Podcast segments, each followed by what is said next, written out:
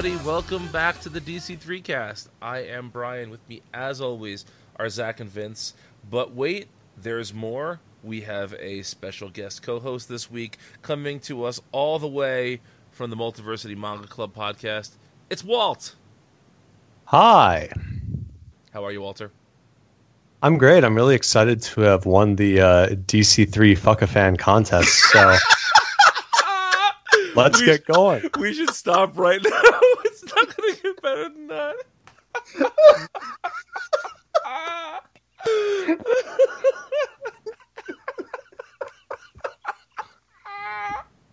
How long were you sitting on that joke? like, pretty much since this was uh, a thing. Oh, jeez. Honestly, folks, turn off the show have right Buy Your Logic show right now. Say, turn off the show, guys. You're not gonna get any better than that. Oh, fuck me. Yeah. That was the contest. Those were the terms.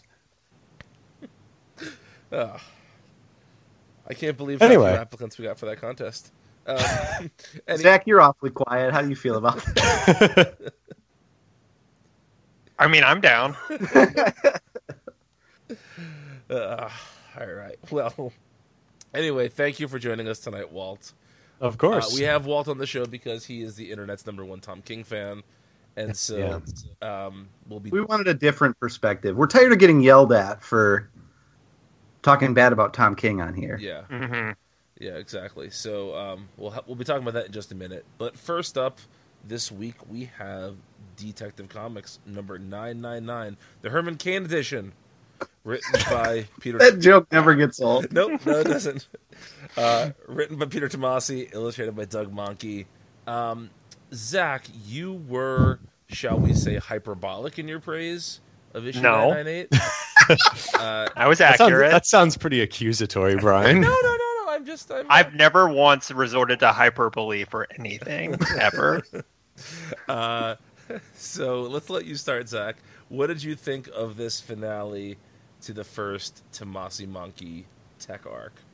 well, you know, I'm starting to notice a trend in in these DC comics that maybe Batman isn't that great. Like maybe he's not a very good guy.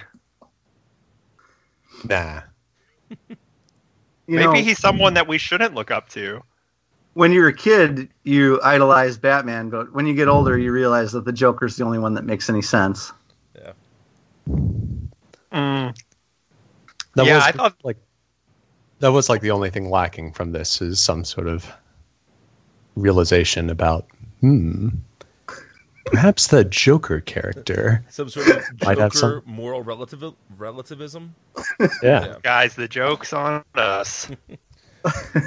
No, Zach, really. What did you think of Um, the issue? I thought it was par, maybe subpar. I oh, so you know I, what I really liked about the last issue was just how weird it was, and this issue was not weird. It was just not great. Um, I thought that the the payoff of the like kid Bruce in a bat suit was not the the fact that it's just well we we called it this was all some kind of like weird simulation thing um don't worry leslie's not dead neither is ducard or any of those other people um none of this Thank God the Miracle Man no one cares about is still alive. oh, oh man well Oh, you yeah. know they had to keep him alive for miracle mr miracle number two Not Miracle Man, Mr. Miracle. I'm sorry. What the fuck is wrong did you say me? miracle I man did say Miracle Man. That's how little I care about I was character. gonna go with it. I, I think I almost went with it. Um, um, yeah, you know, Mr. Miracle, Electric Boogaloo. Um, he'll be in that. The tangy zip of Miracle Man. Yeah. um, no, I didn't. I didn't care for this. Uh, Walt, what'd you think? Um, so you and I, Brian, spoke about this a little bit beforehand. I don't know if we're allowed to like give that peek behind the curtain here on the DC three, but uh, Well, usually we never talk to each other ever. So okay. Um, so first of all, Brian, I don't like you, I don't respect you, and I will not talk to you outside of this. Okay. Then, um, second of all, um, I feel like I, I was mainly enjoying kind of like Zach uh, up until now. I was just kind of like enjoying how, like, what the hell is going on. It was, but I, I definitely agree. It didn't really stick the landing. It wasn't really weird enough, and especially like with how this kind of all wrapped up, I felt that this was what could have and what should have been a two-parter stretched across like more issues than it needed to be. And you know, basically padding out the story and able to get it to a nice round number 1000, you know, for the next issue. Um like I especially with you know the realization of like okay, you know, Leslie's still alive, you know, Alfred isn't injured, so on and so forth. Like that sort of thing, especially in what is essentially, and I don't use this word in a derogatory manner, but a filler story. Um, that sort of like fake out is better reserved for a shorter story like that. Whereas this, it just kind of felt like, okay, if this if what we got in this issue was what you know the big reveal and everything why didn't we just have that earlier it, didn't all it feels like everything else that came before this was just filling in space Yeah, very much like. Oh, and I know it was all part of the simulation, but like, oh, oh, Bruce accidentally went to the wrong place this time. You know, this isn't the real villain he's looking for. You know, Right. we spent we spent a few issues with that sort of misdirection. Um, I'm, and sometimes the journey is good, right? But but in a story like this, it really didn't.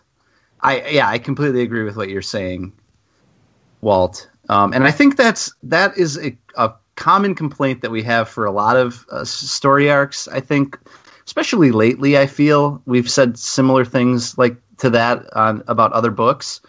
Um, I think that's been our pro- and we'll talk about this book later, but that's been our problem with the the, the price crossover between Wait, uh, what crossover? the the price There we go. um, uh, just like very similar. Like if, when you think about what the core point of these stories is, what what it's trying to get to. Um, it's a simple The- message yeah, exactly. Did it really need to take these turns to get there? And- yeah yeah, totally, totally agree. Yeah, and uh, you know, as I was thinking about this uh, earlier this week after I read the issue, I was thinking about sort of our initial feelings about the Leslie Tompkins, you know, fake out death and how we sort of thought it wasn't legit, but it was being presented as if it was legit. And I feel like the the telltale sign that it wasn't is that the DC marketing machine never mentioned it. Like mm-hmm. usually, whenever the slightest thing happens, a DC tweet will go out, like you know, A CBR exclusive. yeah, exactly. But it's CBR exclusive that Leslie Tompkins might actually be dead, and there, there was none of that whatsoever. And I feel like if you're going to try and rope a dope the audience into figure into believing something, then you have to sort of put a little bit of effort behind it, or else it's just so clearly not hap- that it's so clearly not really happening.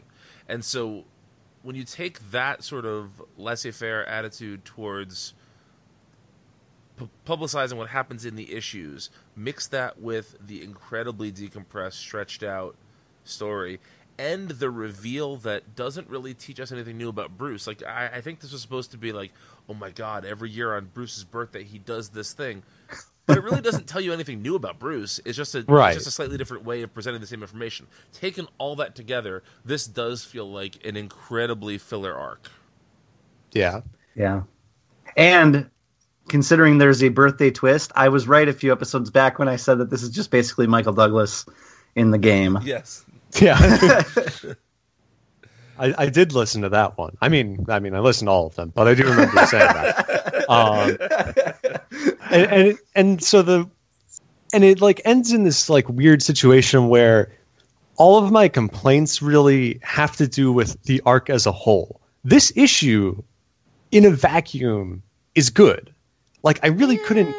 It's fine. I- I okay, yeah, fine, fine is a good uh, is a better descriptor as uh, but like I don't have that much problem with the issue itself. Um, you know, I like the like fights of between the two Bruces, particularly when like you know they get to the point of you know talking about that first uh, night when he went out. Um, I liked the epilogue with Leslie, but it's it's more everything that came before and the like realization reading this issue of like oh everything that came before this was just kind of nothing it's it's more of like a macro problem than this specific issue for me I think that's fair. to put everything in perspective, though, I, I still think this was better than the the arc of action that left led up to Action 1000. Which was that action arc? I- I'm trying to think which Uh, Jurgens arc that was. I honestly, I'm looking at 999, and Better it make has it. Will. It has it has Will Conrad art, and it has something to do with Sam Lane. Okay. That sounds about right. So, I think my point stands. Uh huh. Sure. Sure. Um, any other closing thoughts on this? I thought that Doug Mahnke's art was fine in this. It wasn't the best Mahnke, but I think this issue looked better than. Was it two issues ago? We we all kind of said he looked a little, maybe rushed or sloppy.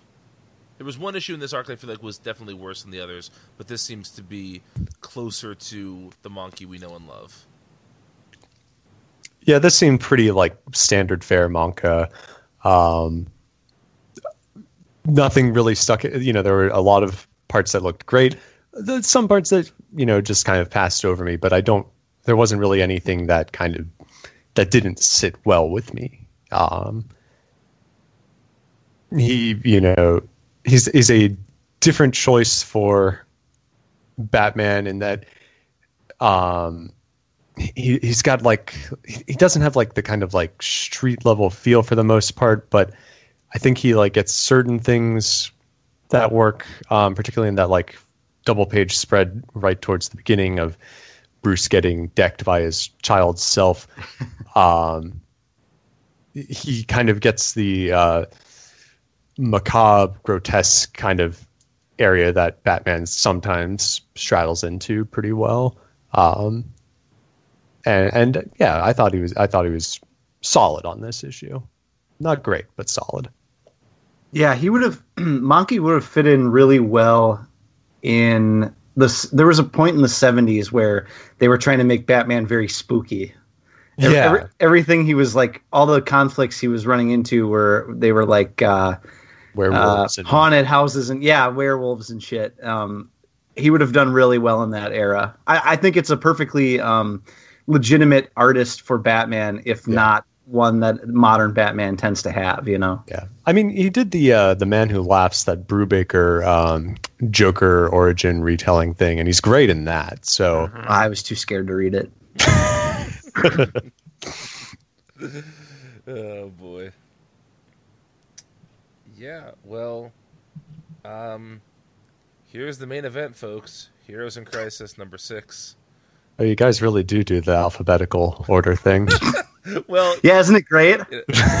Zach and It's I, in it's in someone's yeah, I contract. was say Zach and I are a little bit more flexible with it, but certain people, you know, have their ways. sure. Uh, anyway, it is written by Thomas King, illustrated in a very special issue by Mitch Gerads, uh, with sort of the opening framing and closing framing device done by Clay Mann. Um, so Walt, Yes. you are the Tom King boy on the internet. Um, why don't you start us off with your overall thoughts of this issue? So, starting with the good, I mean, first of all, the obvious thing to say is Mitch Gerads' fantastic. Um, no doubt about that. Um, though maybe not as good as like his work on Mister Miracle. Uh, maybe a few more shortcuts in some of the stuff with like Barry and Wally um, not being as detailed. But for the most part, he does. He's great. He- Um, He's as good once as he ever was. Exactly. Exactly. um, And I would say that the stuff in this issue with Wally is some of the strongest possibly possibly the strongest well the stuff with Wally is definitely the strongest stuff in this issue possibly in Heroes in Crisis as a, as a whole you know it's an interest, interesting idea you know ever since we've been doing the whole story based retcon thing of like history changing for specific reasons because so and so like punched the universe or whatever.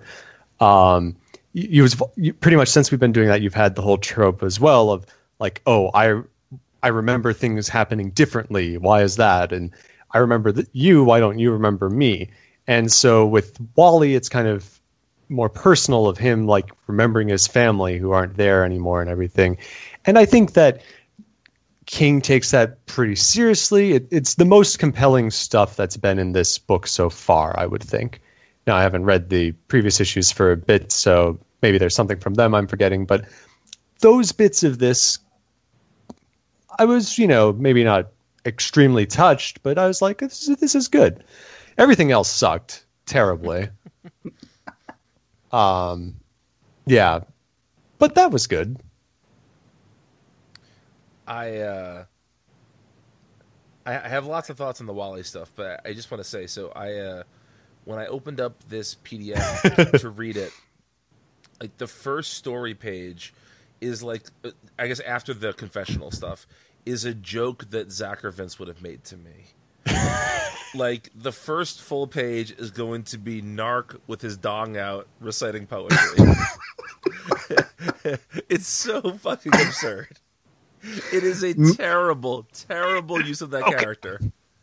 it's so dumb. It's, it's because he can speak poetry too. in an, an, a modern syntax or a, a not prehistoric syntax, but he can't. He he has to talk like a caveman otherwise. Do you guys remember the character that Jon Lovitz used to do on SNL called Annoying Man? I feel like Vince, you're the only one who yes. know this. Do you guys know what I'm talking about? Mm-hmm. Yeah. He would talk like this, ever. and at the end of everything, he would say like, "You don't have to yell." Like he would have a normal voice for the very end of it, and that's essentially yeah. what Gnarrk is. Man, SNL's always been bad, hasn't it? Annoying Man is a great character. I will stand by Annoying Man. Um, but no, mm. that first page is just it. Even if the next like 19 pages were great, it's just such a terrible note to start the issue out on. Yeah, it's a very like, oh boy, yeah. here we go. I believe I said to all I three mean, of you, I rolled my eyes so hard I could see my brain. It was when, when, not great. When I when I read the five words, the five magic words in this issue, make Gnarrk think of Keats. I my soul should come out of my body and left me a, a dead husk on my living room floor. Um, it made it made me like Keats less. Yeah. it's just like like if if I if I were able to give Tom credit uh, Tom King any credit at all, I could on a first like, name basis. I I I could maybe say like, okay, this has got to be a joke on how Tom King writes, right? Like we always joke about how he has to shove these literary references in. And then an entire page of Gnarrk reciting Keats, like that's got to be a joke, right? This is the and Weird that's just the whole poem, right? Of, uh... And yet I don't think so, right? Like I don't like I think he's serious, you guys. I mean, I know it's supposed to be funny that Gnarrk does read poetry and recites it. Like it's supposed to be um, funny and slightly charming, and it's supposed to make him seem like there's more to him than meets the eye historically. But I, I don't think it's like an in joke that hey, look, right, it's Tom, it's Tom King doing Tom Kingy stuff, right?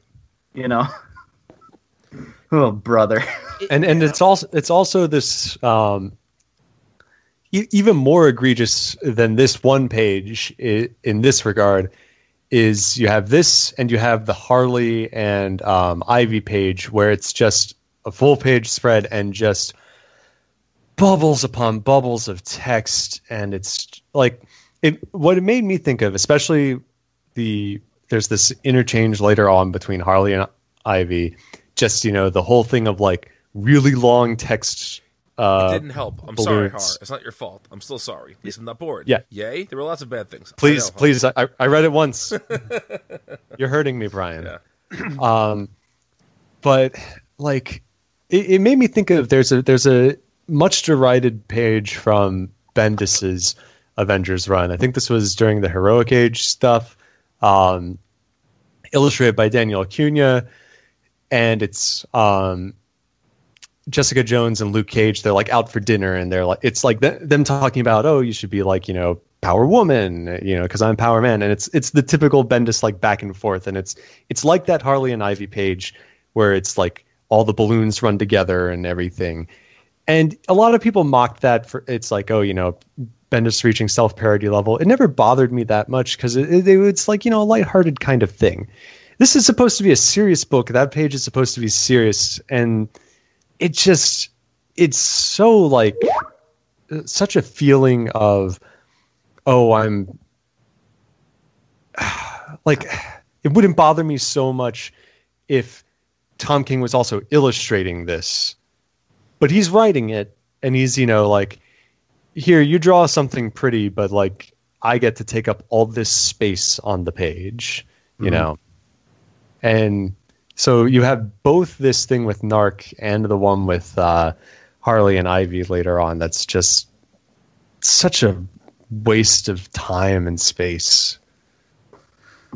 Yeah, I mean, this is him doing a doing a big jack off motion, and, and, he, and he know he knows that he's doing it. Like he knows what's. And I and I sent you guys this this page from Powers from Bendis's Powers uh, in the chat because th- this is what I thought you were going to reference, Walt. Because there's there's like a joke on the internet uh, for people who don't like Bendis's dialogue that they post this page because it's it's like fifty percent art and fifty percent word balloon. You know, um, and like I understand there's a there's a time and place for stylistic dialogue in a comic book, but but what you said just rings so true about hey, just draw a picture of uh, of Harley and Ivy holding hands or whatever, and I'm gonna fill I'm gonna do the rest here.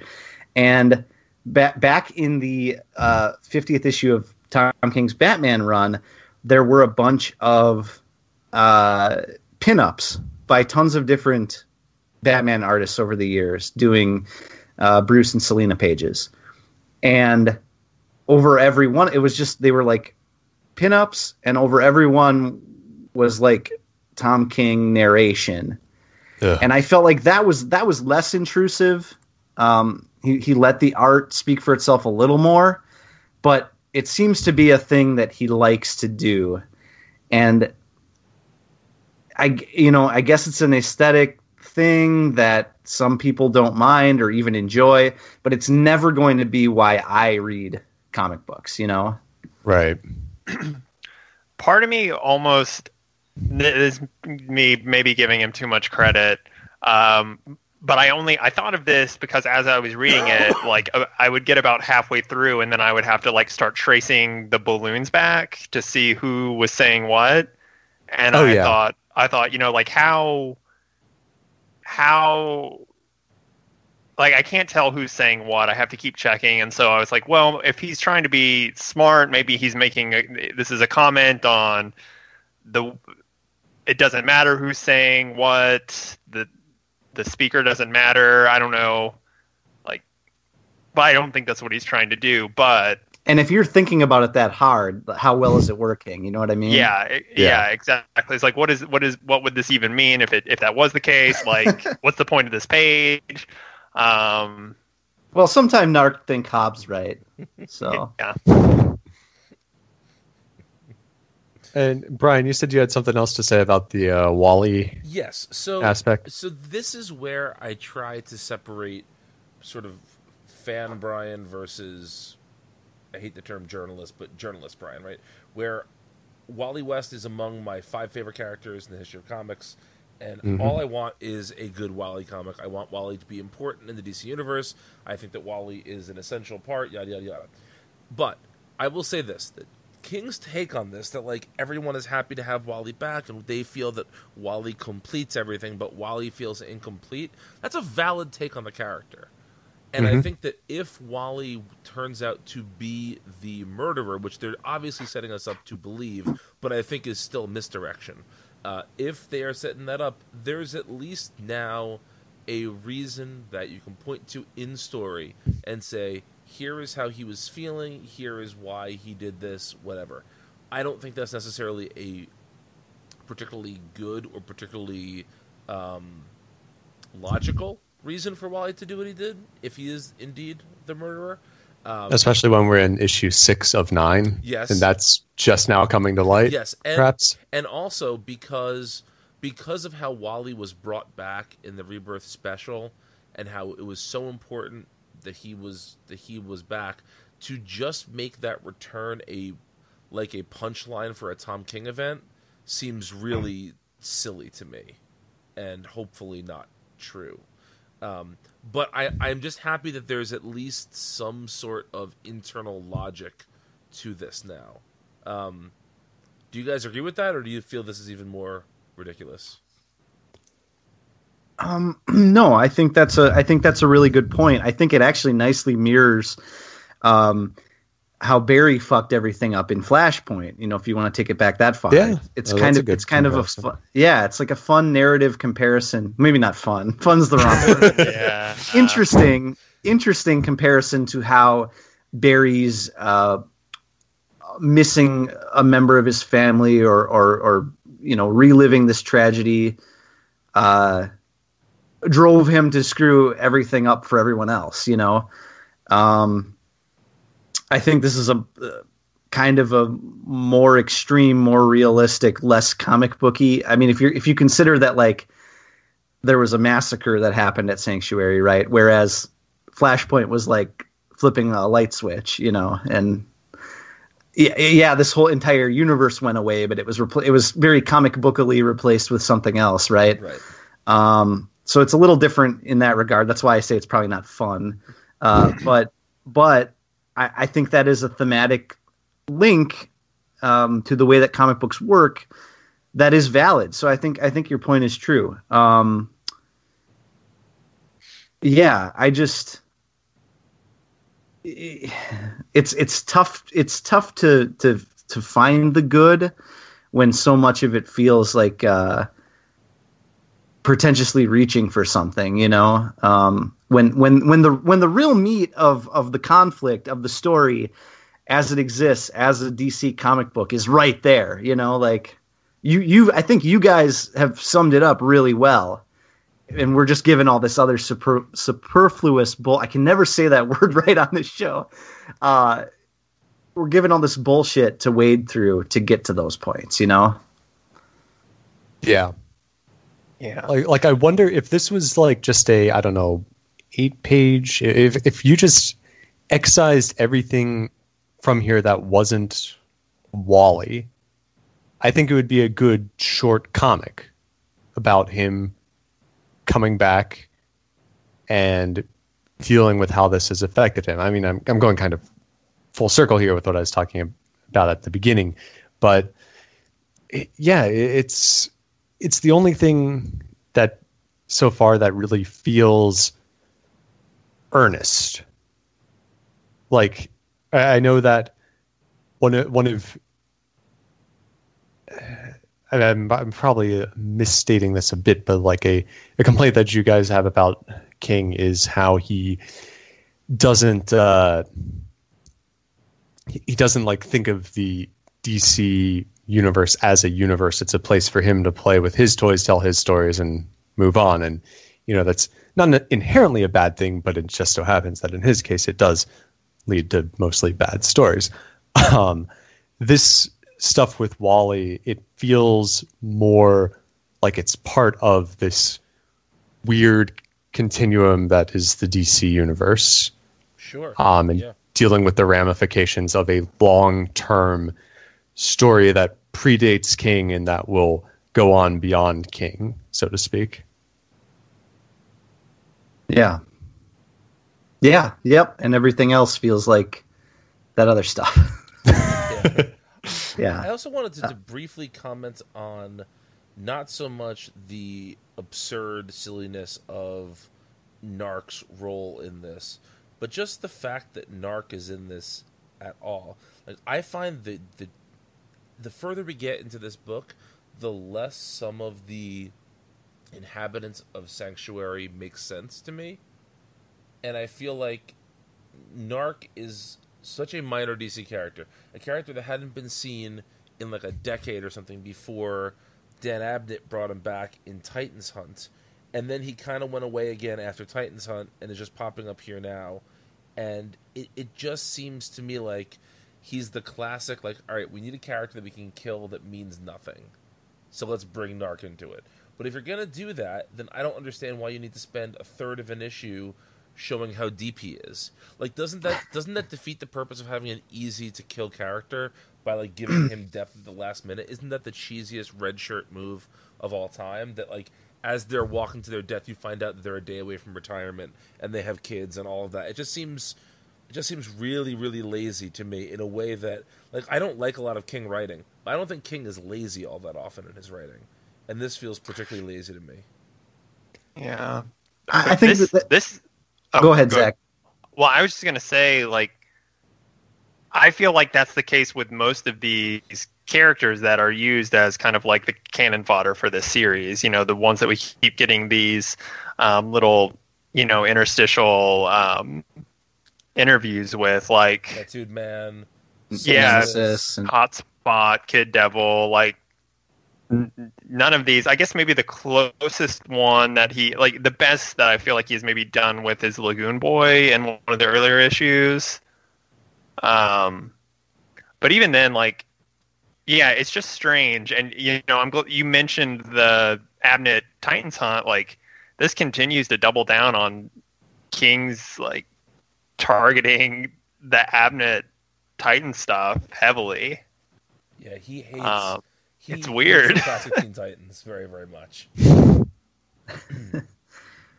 Can I talk about one one panel that I really liked, but for a very silly reason? Sure. Sure. Um, Give us the page and let's see if we can guess it first. well, it'll be. Uh, Okay, forget Just tell us. Forget Now I now I got to scroll. It's okay. Um, I, I'm just going to talk about it. It's it's when you see the uh, Titans team all Mm-hmm. lined up. I'm going to send you the picture in the when you see them all not- lined it's up. Not, it's not work to get a screen grab, but it's work to uh, scroll. I already had that. I already had that ready, Okay. asshole, because I'm a I'm a prepared podcaster. Thank you very much. um, but it's it's all the Titans are are sort of laid across the panel uh, in a straight line, and then behind them is this sort of uh, empty mountainous uh, battlefield with a with a storm behind it. That that page to me looks so much like the old Mighty Morphin Power Rangers, where where they would all line they would all be lined up and then the background behind them would look like fake like it was just some fake mountainous thing. And then they ch- then they would charge into battle at the putty fighters or whatever. Um that's my silly reference that i wanted to make so that's all i got. yeah. All, all of the Wally pages look really good, I think. The I like that page. I like the overhead shot page of him in the like sanctuary garb. mm. Yeah. Um and, The, and his like the- little dorm. the sequence with him, like, you know, hugging everybody. Yes. Yeah. Yeah. Very good use of negative space, as we say in the biz. Yeah. damn you, you sound so smart walt we should have you on the show more often Thank you. I'm not, I'm not Um, reading every DC comic a week. what the fuck is wrong with you guys? um I excuse me, I don't do that. As zach's the mercenary I Um read the ours to fucking do silencer this week, guys. You are a crazy person. Um, one quick note, because I feel like we're kind of winding down on this book. Um, what do you guys think about? Um, so, in a previous issue, we saw Wally seemingly dying by having his brain smashed in by Harley's hammer, but here we see him getting just murked by Booster. Um, what do you think about that? Oh, that's really interesting. Well, that goes back to the very first issue where Harley and Booster both claim that they saw one another kill these these And heroes. didn't, Yeah. didn't that lead us to think that this is basically the same thing as Detective Comics Herman Cain, where it's just going to be more of a simulation? Well, it's going to be. It's not going to be like a virtual reality simulation. I don't think, but there's going to there's some there's some shit going on because don't forget, like keep in the back of your mind this idea that the body that they found of Wally in the last issue is what five days older or younger than than it should have been or something like that. Right. I mean, there's there's some dickery going on here, but I don't know that it's straight up VR. It's not like what Batman was doing. I don't Right. think. But Right. but a similar. Sure, some some comic booky shit. Yeah. Somebody told Speed me. Force time Yeah. travel Yeah. shenanigans. S- somebody had told me um, that they had heard something that DiDio said, like to a fan at a convention, like not on a panel, like just talking to a fan, where he said that only one character is actually dead. Mm. And, Interesting. And if that's the case, then I feel like that just uh, confirms all of our worst thoughts about this book. that it's just going to be a lazy retcon at the end of it. Well, that is what I want. I mean, it's what I want, but it's also it, it's it's again, it's what it's what the fan in me wants. It's not necessarily what I think the the journalist in me wants. I want to forget this ever happened. I mean, that's Yeah. so. Who's the who's the really dead person? Roy, Unfortunately, I think it is going to be Roy, and that bums me out. Connor Hawke comes back, baby. Oh man, It just happened on Arrow. I'd be here for that. Arrow just introduced Connor Hawke. There you go. Arrow's still T- T- going. TV Yeah. I, I'm not watching it anymore, but it is still going. Yes. Um, yeah. Yeah. This is uh this continues to be the nicest thing I can say about Heroes in Crisis is that it's been relatively on time. It hasn't been as delayed as so many other event books have been. So, all right, let's uh, let's shoot on over to Martian Manhunter, written by Steve Orlando, illustrated magnificently by Riley Rossmo. Vince, start us off with this. What'd you think of this? Oh issue? Um, I loved it. I love Steve Orlando's writing. It's it's funny. Um, if you uh, read the bullshit, idiotic comments uh, on comic book websites and social media, people are very torn on Steve Orlando, and I don't really get like I understand if he's not your cup of tea, but I don't understand like there are some people who just intensely bounce off of this stuff. But to me, like this issue is the perfect Steve Orlando comic in that he takes this uh, very comic booky sort of opportunity to retcon a character because we were talking about how the origin of John Jones versus uh, Martian Manhunter John Jones, right? And like in in this story now, John Jones was always a was a real person before Martian Manhunter ever met him, you know, which is a that's a story that's been told before, but it's not something that has constantly been a part of Martian Manhunter's origin, you know. Right. So it's like Orlando's opportunity to to sew that up for modern continuity or whatever. And I think he a lot of writers just do that and they do it very um matter of factly, right? Like, hey, this is just this is just how it is, you know. But Orlando like navigates it so sensitively and gives you a reason for for why you know the the real John Jones is dead. He he makes Martian Manhunter into a three dimensional character by saying like he inhabited John Jones's body. It's really not what he was supposed to do. Um, and then he took it beyond his 10 day period or whatever that he was supposed to inhabit this body per Martian tradition or whatever. And then and then he discovered a purpose for staying in this body that was actually altruistic. You know what I mean? So like it navigates this very three-dimensional reason for establishing continuity in this way that I feel like m- most writers who aren't Steve Orlando don't put that much emotion and thought and care into. You know what I mean? And that, that's the basis for this issue's entirety, I think. Um, it's really the the major thing I have to say about the issue, other than how gorgeous it all looked. But like, just constant heart. That's that's what Orlando seems to bring to everything, and and it just connects with me on a level that I think some people miss out on. Yeah, I think that for for a lot of other writers, you could see like the whole bringing back the real John Jones as like you, know it's a little continuity trick about hey remember how sometimes he's a real guy sometimes he's not? Here he is you know this time he is again. Um, but yeah in, Orlando does it brings him back in this series as a way to not just like we get a little bit of a feel for John Jones, but it, in particular, bringing him back, it helps us understand Jean's more. Um, it's it's not just a gimmick; it's there to add depth to this character that is often, you know, relegated to a you know more sideline character that we typically only really get in like the Justice League books or whatever. Um, so you know, from from the outset of this series, you know, we're only this is only the third issue, but we're still getting a we're, we're getting a lot of uh, feel for the character in a short amount of time and what you know this is of course Orlando's interpretation and he's made some changes but you, know, you can see what he feels makes the Martian Manhunter unique and what makes him a you know the worst thing that can happen to Martian Manhunter is that he's just a worse Superman. you know?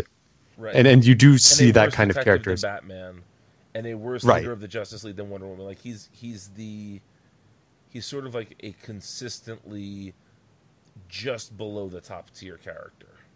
Exactly. He's the only good cop, though. That's true. Mm-hmm. Definitely true. um, yeah, I I love this. I feel like Orlando is like doing the definitive um, Martian Manhunter story here. Um, I I felt like there were some nice um, calls to um, New Frontier. Yes, there are Um, so yeah. many little hints that it's great. Yeah, really good. Which I think you know maybe prior to this, I I would say is like potentially kind of like the definitive Martian Manhunter kind of like origin because that that was very centric on him.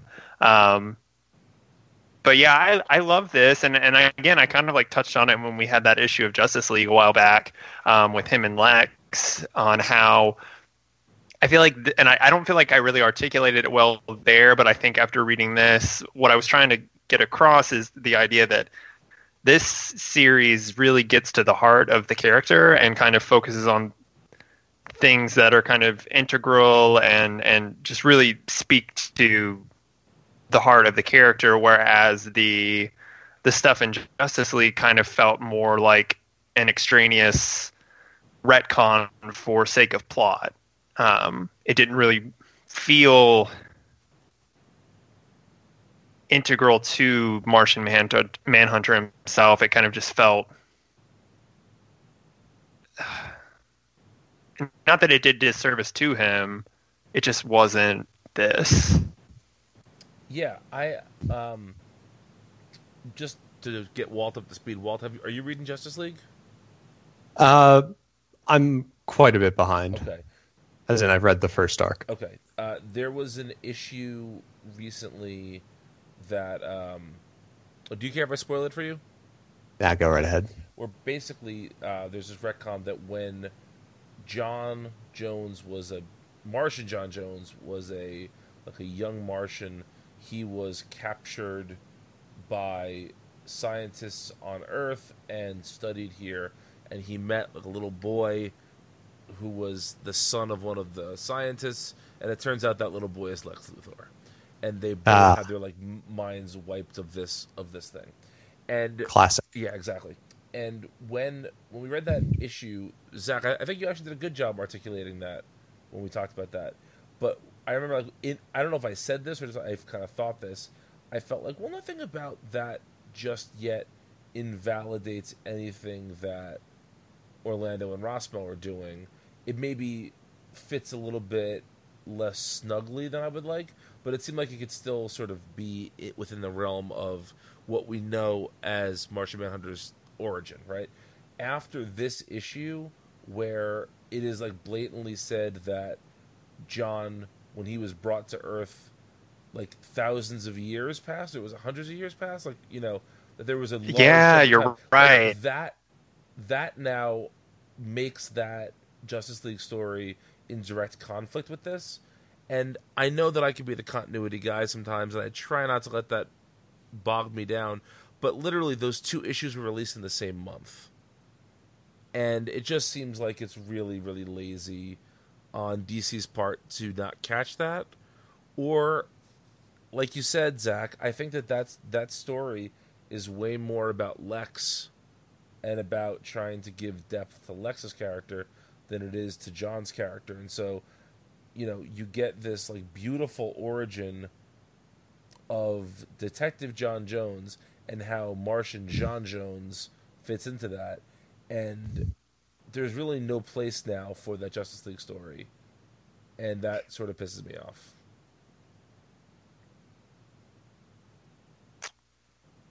Yeah, yeah. I can't. I can't say it better than that. Yeah. I also think it's it's interesting that like the first issue of this series obviously was was really cool and was setting us up for this it was sort of setting the tone for the 12 issue series. But the first the second issue rather is the origin of John Jones and this issue is the origin of John Jones. And I really like Yeah. the way that's that's set up so far. And goddamn is Riley Rossmo great. Oh my god, it's it's unbelievable. He- He's just on another level. Um, Yeah, my my favorite Rossmo scene in this is the page. It's the page when um, John is kind of threatening Diane yeah, um, because, and not only is it insanely creepy, but it shows a dark side. This is where, well, you called him a worse Superman earlier, but like literally, this is you know. Oftentimes, there are thematic links to Superman that you can make between Martian Manhunter and uh, and Kal El, but you know, Superman would never take this approach, right? This Right, is a absolutely. uniquely Martian Manhunter approach to solving a problem. And it doesn't make him a bad guy. It doesn't, you know, what he's doing is not good, but it's it's his way, it's his strange way of a means to an end, right? And uh, and it makes him a more complex character. And I love the way that that comes across in the art. yeah, Yeah, Rossmo does this thing that I don't think anybody else in comics is doing right now, which is that his work is it, it can it can pivot on a dime from something really cartoony and really overly expressive and sort of not at all realistic into absolute terror terrifying gruesomeness like within the same page sometimes. And neither one seems out of place or outside of his wheelhouse. He just has this incredibly broad style that can encompass creepy realism super cartoony over the topness great action and really subtle character moments all under the same umbrella and i don't know of a single artist working today that does that as fluidly as Rossmo does in this series yeah. Yeah. Uh, Rossmo for best artist of 2019, or or I quit. Well, you know, you have that vote, and if you were using the handy document I made you, you keep, keep tracking of all this stuff. Oops. Oh yeah. I'll get I'll get my Russian troll farms on it for you, Zach. okay, thank you. Uh, I, I keyed. I keyed. Uh, any other Martian Manhunter comments? it's good. It's very good. I mean, I'm I'm not reading as many DC books as you guys are, but of like the main in-universe books is- of the ones that I'm reading, three issues in, this might be my favorite DC book currently going. Yeah, It's up there. uh, it's up there. Yeah. Yeah. It feels a little bit detached from all of that because it is Sure. set in the past. You know, it's a, it's a little bit different of a uh, of a style of book. But yes, it is. Yeah. It is good. Yeah, I meant to contrast it with the likes of like the Wildstorm Sure, or something. Sure. Yes, the the true fair best enough. book that DC's publishing. Yes. Yeah, yeah. Yeah, that it's a toss up for me between that and American Carnage right now. Yeah, I should, I should I should have been on last week so I could talk about that, but You read American Carnage? Hell, any a- any time. I'm sorry, Walt. yeah, Yeah, yeah, I'm, I'm reading both uh, both of And they're both excellent. You would agree? They're they're both fantastic.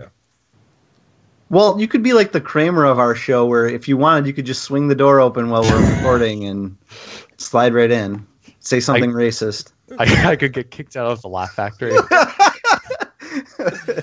Uh, all right.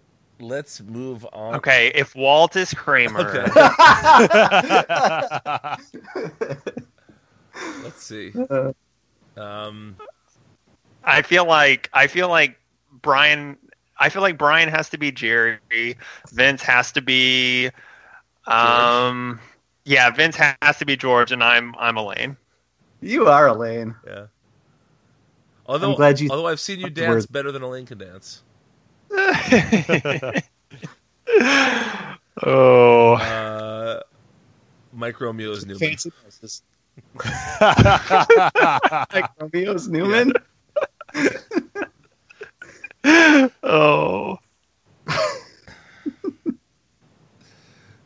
Who's Bania? Who's Bania? uh, I guess that makes Maddie Puddy, right? yeah, she is definitely. She loves Arby's. Um, Feels like an Arby's night. All right, let's let's talk about Shazam. Um, actually, you know what? Let's take a break. We'll be back in just a second with more DC3 cast. Hello, podcast listener. I'm Kevin, I'm Jess. And I'm Nick. and we are Make Mine Multiversity, a monthly podcast discussing all things Marvel Comics. Each month we will be discussing Marvel news and looking at some of their major recent comic book or movie releases. We also look at older storylines, character histories, and Marvel's place in the overall comics market. We have a variety of perspectives the recent Marvel fan, The jaded longtime reader, And the reader who's finally digging into Marvel's back catalog after a decade of avoidance. if you want to know what books made me cry this month. What books made me almost cry this month? And what books I wish would make me feel something. Check out Make Mine Multiversity, a Marvel podcast, the fourth Friday of every month on multiversitycomics.com, Apple Podcast, or your podcatcher of choice. And make mine Marvel. Multiversity. Multiversity. And we're back with Shazam number three, written by Geoff Johns, illustrated by. We got three artists credited here. We got Dale Eaglesham. We got. Um, I don't want to mess up this second name because that's what I do. Zach knows. Uh, Marco is Santucci it and uh, Uh. and Sen. ah, sin. Yeah. And that variant covered by Michael Cho, which is real fucking good. Yeah. oh yeah. Mhm. Michael Cho does a lot of the art covers for the DC Gold, Silver, and Bronze Age Omnibuy. Yeah, those are so They're, good. they're absolutely great. Yeah, They make me want them, even though they have dog shit comic. yeah. Yeah, pretty much. This, uh, I feel like this specific cover makes Captain Marvel look older than he's looked in a long time. But I love that. I, I love, Yeah, you know, how mature he looks here. yeah. I, I like Captain Marvel looking a little bit, you know, more like mid forties kind of look, late forties. Yes. Yeah. Yeah. Then, yeah, like yeah, like a 1940s uh, skinny fat actor, muscle man. guy. He should be yeah. played by Sal from Mad Men. yes. Yes. Yes. Woo! Yeah. Hang on, hang on. Where is it? yeah. Um, anyway, this is the Funlands issue. Um, we get. Uh, did you guys notice the coolest little weird Easter egg in the very beginning of this issue? Uh, I is it on the first page? It's on the double page spread. yeah. Um, I didn't. I'm looking now to see if I. Check Uh, out. pizza not pizza not drawn by Brett Booth. No, that is great too, though. Not as stretchy though. Uh, no, what is Darla's last name? Dudley. Yeah, Uncle Dudley, like a classic Shazam character. That's right. Oh, Yeah, Oh, I didn't even think about that. I was just thinking about all of the uh, all the alliteration. Yeah. Yeah, I, I was doing I was doing like a uh, Where's Waldo thing, like Oh. looking for the tail of the dog or something. No. like- I was doing the uh, the Brad Pitt from Burn After Reading dance when I noticed that. I was so happy that uh, that we might get Uncle Dudley in this book eventually. Um, so, uh, Walt, just to catch you up, we had talked in the past about how we um, we we sort of enjoyed the first couple issues, but we were afraid that it was going to be a very long time before we got out of these various like alternate universes, these ver- the, the worlds that are connected, you know, via these um, these train tracks, and just sort of the feel of like oh, it's going to take a long time for the story to kick in beyond this little bit. But now that we're three issues in, how are you feeling about about sort of this being the first arc of this book? Do you think this is a good way to establish the, the, the new status quo, or are you uh, already ready to be done with this stuff? Well, I know what you're talking about because I do listen to every episode of the DC3 cast. Um, no, I, I, I definitely see what you mean, and I that is a concern of mine too. You know, we're we just now at the end of this issue, um, kind of have them splitting up a bit. We've got the game lands and the wildlands as well. So I think by doing that, we might be able to cover more ground, so to speak. Um, I- I'm feeling pretty good. I, you know, my my concerns with it are more like fears, not an actual execution. So much, so far, everything has been good. Um, there are some things like, yeah, mainly that the pacing and such that I can see not being what I want, but it hasn't happened yet in a bad way. So so far I'm still liking it a lot. It's a really fun book. It's a it's definitely something that it feels like DC has been missing um, both in terms of just having Captain Marvel back or Shazam whatever um, and in terms of like, you know, exploring the supernatural element of um, the DC universe without being like too doom and gloom.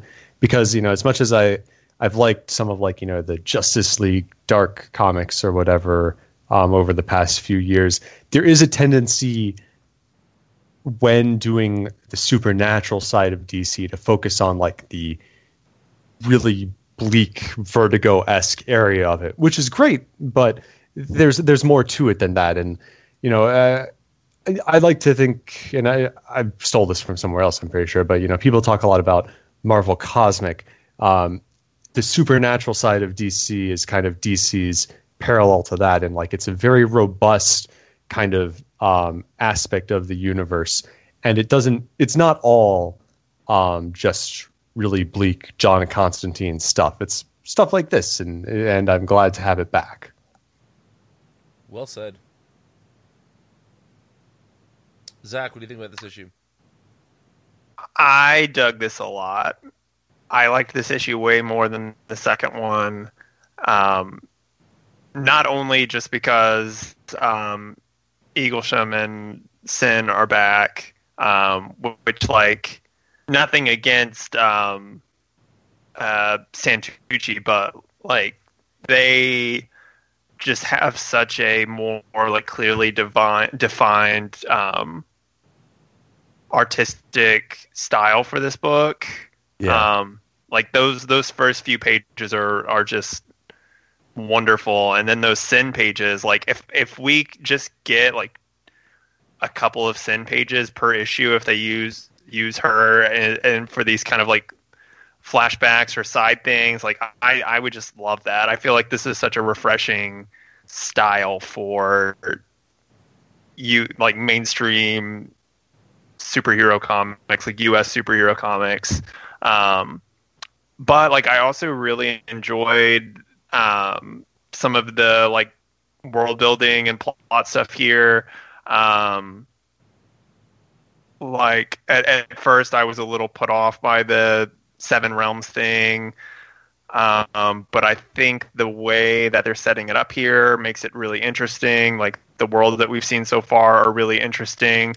Um, quick side note: I'm just like flipping through this. Did you see in the um, the game lands? There's like a Warner Brothers logo on one of the buildings. Oh, really?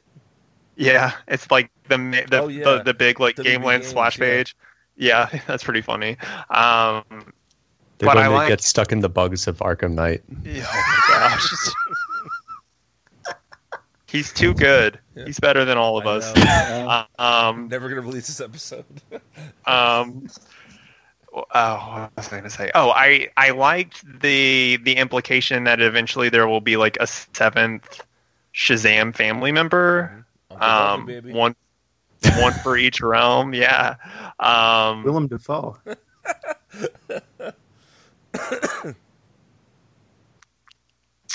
screw you. Um, All the callbacks. yeah. No, I I like this. I liked this quite a bit. Vinci. Um, I echo everything you guys say. All I want to add is that uh, uh, King Kid looks like a JoJo's Bizarre Adventure character, and that's all. Oh I- man, I didn't even think about that. it really does, especially especially in that like uh, the page after the double page spread. He's like kind of doing the Araki kind of like pout. Oh, absolutely. Yes. Yep. That that makes two episodes in a row making a JoJo's reference. By the way, Two episodes in a row. When did when did. Johns when did Johns like start loving manga? I don't know. I thought I thought uh, Snyder was all over that with the My Hero Academia stuff. You're right, he is. Maybe maybe Johns is getting really into JoJo's. What if that's what Killing Zone is?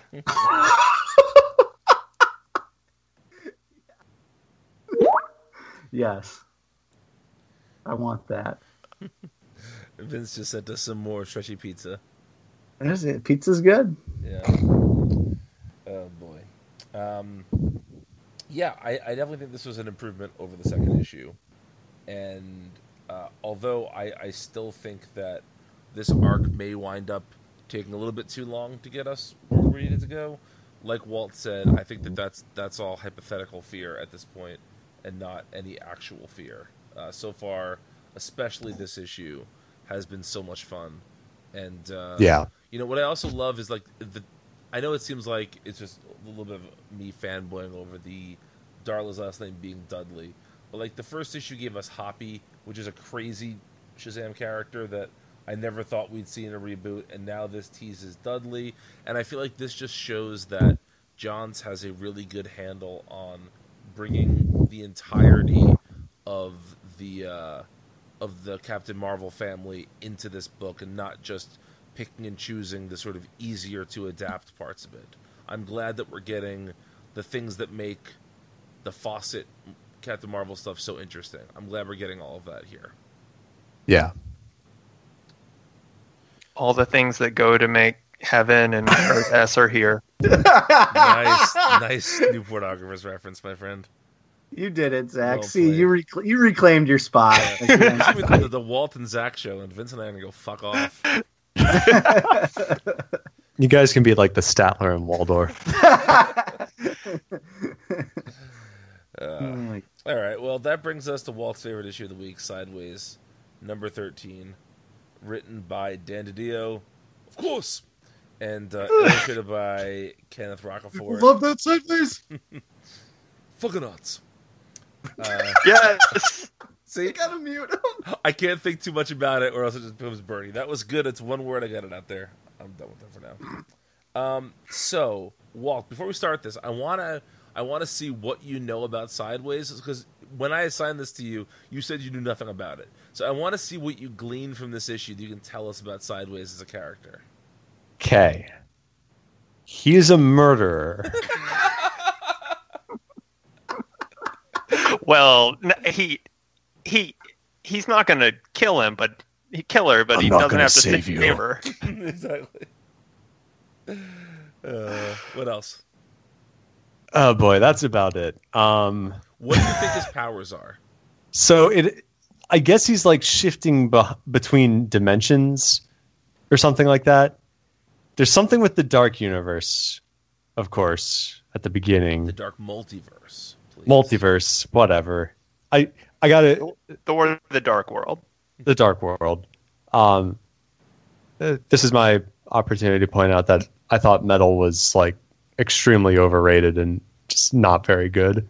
Ooh. Um, Scott Snyder is a personal friend, so I love Scott, great guy, but I wasn't a big fan. I'm, I'm guessing he like jumps between dimensions momentarily or something. Essentially, he creates a rift between moments in this world, and he does so by like passing through. They never really kind of say where he's passing through, but passing through some sort of dimensional boundary. Yeah, yeah. I figured it was something like that, like maybe good old pocket universes that DC loves. Um, so I got that. There's something with his adopted mom, and he met his real mom.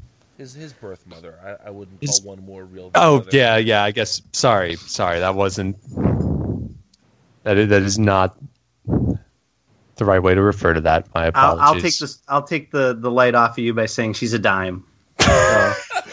So No, she's, now, she- now she's, it's on me. She's a Rocafort character. So. Um, and I guess up until now, he's been dealing with the mystery of the death of his adopted mother, who, from the thing with the statue, maybe she had some power herself. That's about all I've got, I mean that and and she's and she's still alive. Maybe. Well, she, she at least can text. Yeah, in in a, Um, in, a, in a end of series uh, plot twist that will never be resolved. of course not. Yeah. So, um, well, we we have to Maybe in Action Comics 2000. Yeah. I was gonna say, you know how like every couple of years there's a there's a comic that has like the entire DC universe in the same place for some reason. Oh yeah. So in Action Comics number one thousand, there was this scene where there was where there were all these characters in one place, and it was all the characters you expect: Batman, Green Lantern, Green Arrow, Wonder Woman, and Sideways was there. And so we were saying that this was the one character that was going to stick around because he was at Superman Day, and then we felt that was like DC's commitment to him. Um, but it turns out that is not the case. He's going to be gone. Right, but you, but you see that with all the whenever there's those like as you said the X amount of years a scene where everybody appears. There's always like the couple of characters when you're like going back and reading something like Crisis on Infinite Earths or something like that. It's like I recognize all these people except for these two people in the back. Right. Yeah. Um, Why was and, Bloodwynd you know- on the Justice League of America when Superman died? Right. Yeah. Yeah. Yeah. Exactly. That's what it's going to be like with Sideways. Yeah. Two decades from now, someone's going to be reading that, and they're going to be like, "Who the hell is this?" Who's this not Spider Man? yeah. Um, But Tempest Fuggernaut is uh, going to be a, a lifelong favorite. yep. That's that. That's that big yellow uh, creature in the beginning of the the comic Walt. Okay. And every mean- time, every time Zach says the the name uh, Tempest Fuggernaut, it makes me lose my shit. for for me, I the design like because so Rocafort's pretty similar, not not exactly the same by any means, um, but there there's some similarities between him and uh, Jerome Opena. So he just made me think of the uh, Ex Nihilo or whatever from Yep. Hickman. Yeah, Avengers, yeah. that that's exactly what I thought of when I first saw him. hmm Good both, call. both both in terms of the character design and um, the artistic similarities between Rocafort and uh, Opena. Mhm. So, like, one of the things that Sideways had going for it when it started was it was probably the most fun of the New Age of Heroes books, and it took itself the least seriously, and it had the most, I would say, consistent artwork because Rocafort was on the majority of these issues, right? Or at least, at least half of them. Yes. and I feel like that is so. Walt, again to fill you in, the New Age of Heroes was supposed to be an artist-driven line, Right, I do vaguely remember so that. if you notice, like on the on the credits here, it'll say it lists Rocafort ahead of DiDio. Um, right, and and and DiDio. I mean, I know that that was, as you said, that's the conceit of the New Age of Heroes in general, but it does seem that DiDio's been doing that a lot. I mean, I say been doing that. I'm thinking OMAC. back to the new 52, Yeah. which yeah, OMAC. You know, it, it just it seems like something that he's comfortable with. Yes, absolutely. Um, Um, but but you know, also like Jim Lee was announced as the artist on the Immortal Men and didn't even do one full issue of that book. oh, of course. Uh, and so there have been so many artistic changes, and it's it's been for the most part, you get you start the book, you get off the book, and you never come back. Rocafort, I think, is the only guy to come back after departing the first time. Um, but and my big disappointment with this issue is I feel like while this book has been relatively lighthearted and relatively fun, this issue tries so hard to wrap up all the serious notes of it that you wind up without a lot of that fun. Yeah, I would I would not have guessed that this was like supposed to be a fun book, um, at all. For those listeners who haven't caught on yet, this is the only issue. This last one is the only one I have read. um, but yeah, I I see nothing of that in this issue. I, you know, it's it's not like extremely dark, but it's got some dark moments, and there there's like no moments of levity in this one. Did I accurately characterize the first couple of issues, boys? Mhm. Okay. Yeah. Sure. It's been a while since I've read an issue of this as well. Like I I didn't recognize this hooded character. I don't know if we have seen them before. I didn't know if I was supposed to think that that is his mom or a version of his mom. Um, but I do like Rocafort's art for what it's worth. So Oh yeah. Yeah, and, and uh, I think that he and DiDio have done as good a job as anybody, and I'll include Jeff Lemire in the uh, in the Terrifics. I think that these two have done as good a job as anybody in the New Age of Heroes, if not better, at creating a world that feels both a piece with the DC universe, but also adding something really new to it. I think the first few issues of this book felt legitimately fresh and even though there were parts of it that I, I wasn't a huge fan of, it felt like it was establishing something that could be built upon in the future.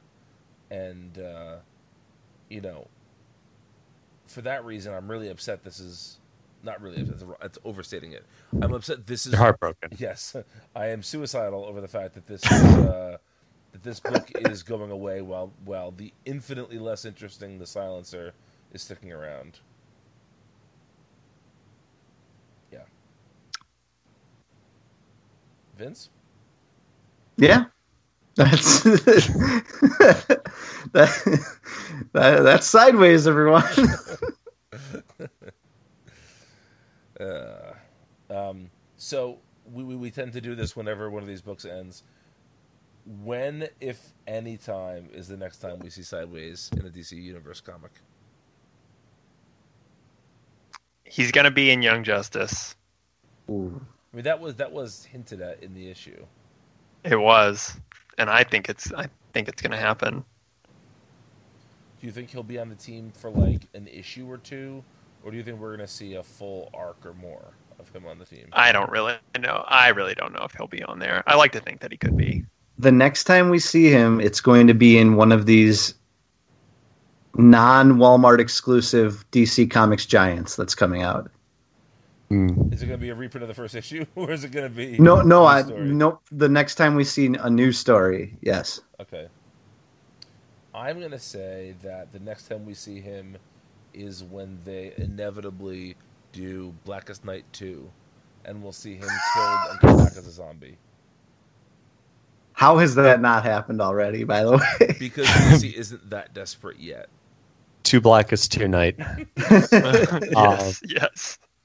It'll be him killing his mom. Right. Well, yes. And then being killed by I don't know, Black Hand or something.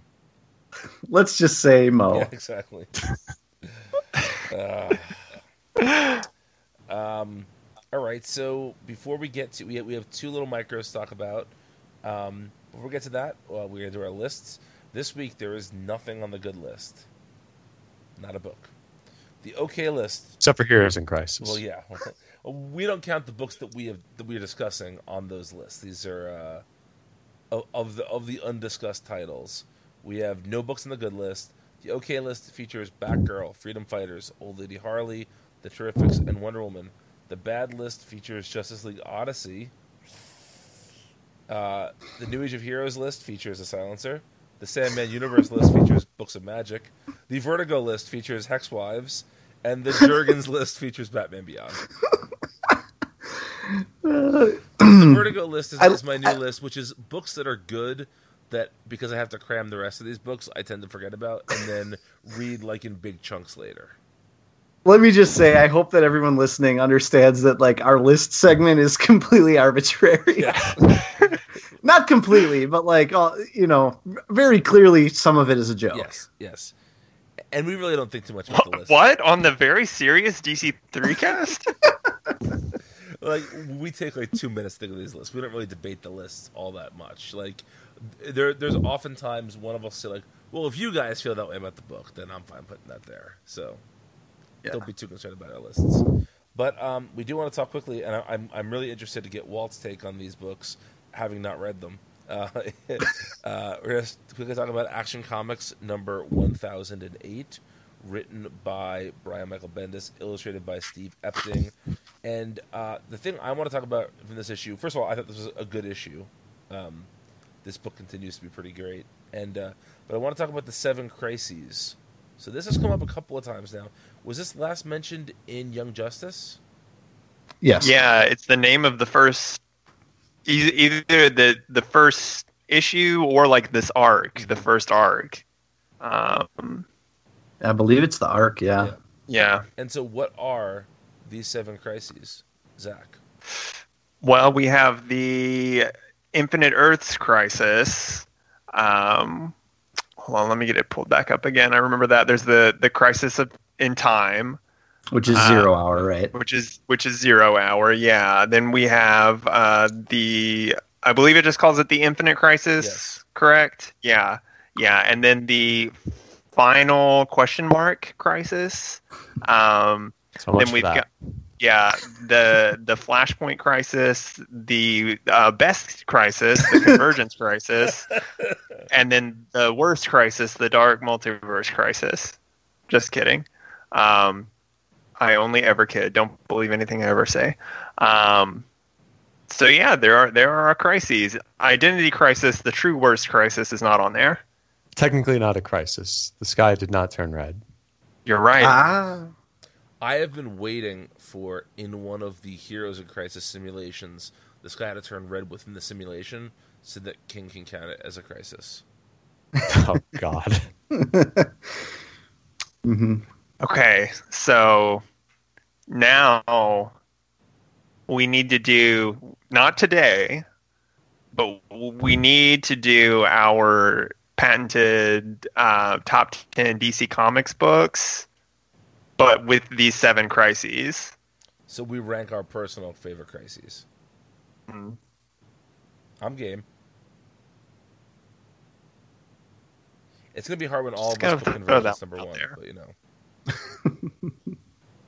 um, Well, the I don't want to spoil my list, but From the other CIA guy who did not take off like Tom King. no, that was a TV guy. oh, what- is TV? I thought he was CIA No, as well. TV, No, he's a CIA, king. it's He's all a the king. same, He's right? a king. He's Jeff King. Okay, okay, he's definitely a king. Yeah, but you watch TV, it's all C- it's all uh, CIA. Yeah, it's, it's- it's it's all all a a psyop. Yeah.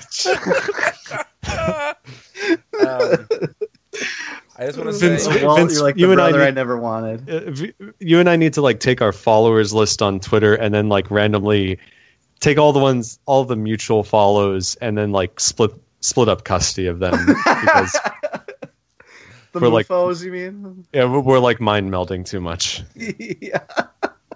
I just wanted to n- n- do a quick uh, um, bit here about how much I love Steve Epting's clearly also middle-aged Superman. Like, just he looks much more mature than we've seen lately, and I love it. Did you guys enjoy this issue? Oh, I loved it. This was. Ah, this, there were so many good issues this week, but this was easy. This was in my top three. It, it could have been my favorite issue, maybe. I don't know. Bendis is just a force to be reckoned with, which is a crazy thing to say in 2019. Yeah, I agree. All the all the stuff that happened when Lois came back to the Daily Planet, I, I feel like a similar scene in a Bendis Marvel book would have annoyed me greatly, and yet somehow every little moment was uh, just like perfectly calibrated. Like nothing was really overwritten or overdone.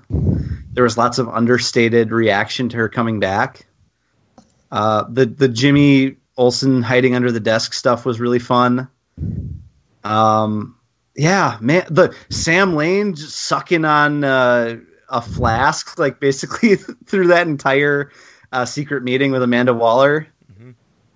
So much about this that's so good. Yeah. This is a good comic. And real quickly, because Zach has a uh, a date he's got to get to. We're talking about the Flash, the Flash number sixty-five, written by Josh Williamson, illustrated by Rafa Sandoval. Uh, this is the finale of The Price, which um, continues to be probably too long, but I thought this was by far the best issue of this little mini crossover. What do you guys think? Yeah. So I kind of do. I kind of wish we had a little bit more time to talk about this issue because it ended up really not being at all about Gotham Girl and being all about again how Batman sucks. Um, Although he does pull out Which is a good s- theme. the sickest burn in comics history against against uh, Barry here. which what was that? Oh, he said, "I didn't forget I one of didn't my forget. one of my awards existed or whatever he says." yeah, yeah. I, I just would have uh, wanted to ask Bruce if he remembers who Stephanie Brown is. Then Well, he knows who she is. He doesn't remember her being Robin. I'm that was a joke. Thank you for. Well, get your fucking jokes better. What can I say? Workshop them a little more. Um, but no, this was. Um, I think this issue was was really good. Vince, what did you think? I really yes, I thought it was a great end to a to a lackluster event, um, but the the the story bit that I really enjoyed, that I really relished, was Iris leaving Barry at the end of the issue for sort of the inverse reason that Selina left Bruce. You know what I mean? Like Selina left Bruce because she knew that or she thought that if Bruce if she stayed with Bruce and Bruce stayed with her, he would stop being Batman, right? Mhm. You can argue whether that's a good reason or not, but but that that was the story reason. Iris leaves Barry because she realizes he will never stop being the Flash. And I think again, whether you agree with that or not or like that turn of events or not, that's such a interesting inverse sort of thematic element to again compare and contrast the Batman and the Flash runs, which have both kind of been the landmark runs of rebirth for better and worse, you know? Yeah. What do you guys think of the little tease at the end for that future event? I don't Uh, know. Bruce Wayne is Ozymandias. This is what I think. Not literally, but like that's totally what that. He's sitting in front of a bunch of monitors. I have to say, Rafa Sandoval's Superman on that last page is dope. Oh yes, Sandoval killed it in this issue. He's getting better and better. Yeah. Um, all right, well, let's quickly look ahead to next week. We've got um, Adventures of the Super Sons. We've got Batman, seeing Tom King back on Batman, unfortunately. Uh, the final issue, I believe, of The Curse of Brimstone. Another New Age of Heroes classic.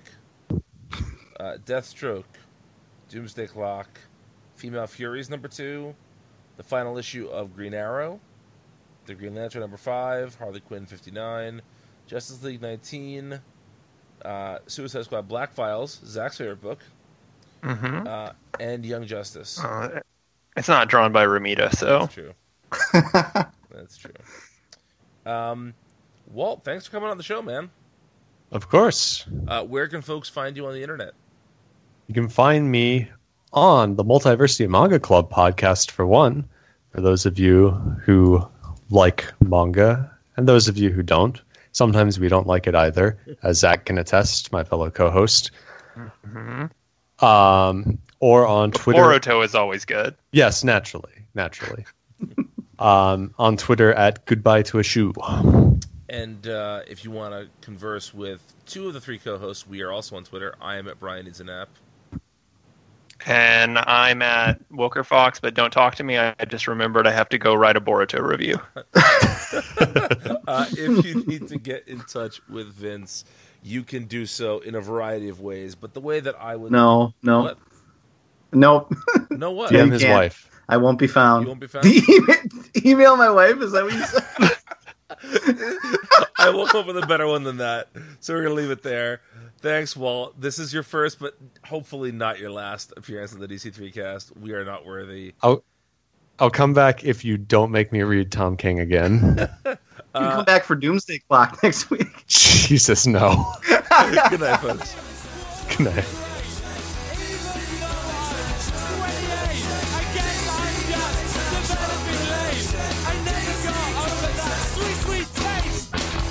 Not recording now, but Oh, I'm recording now. He doesn't know. This is this is the stinger. Exactly.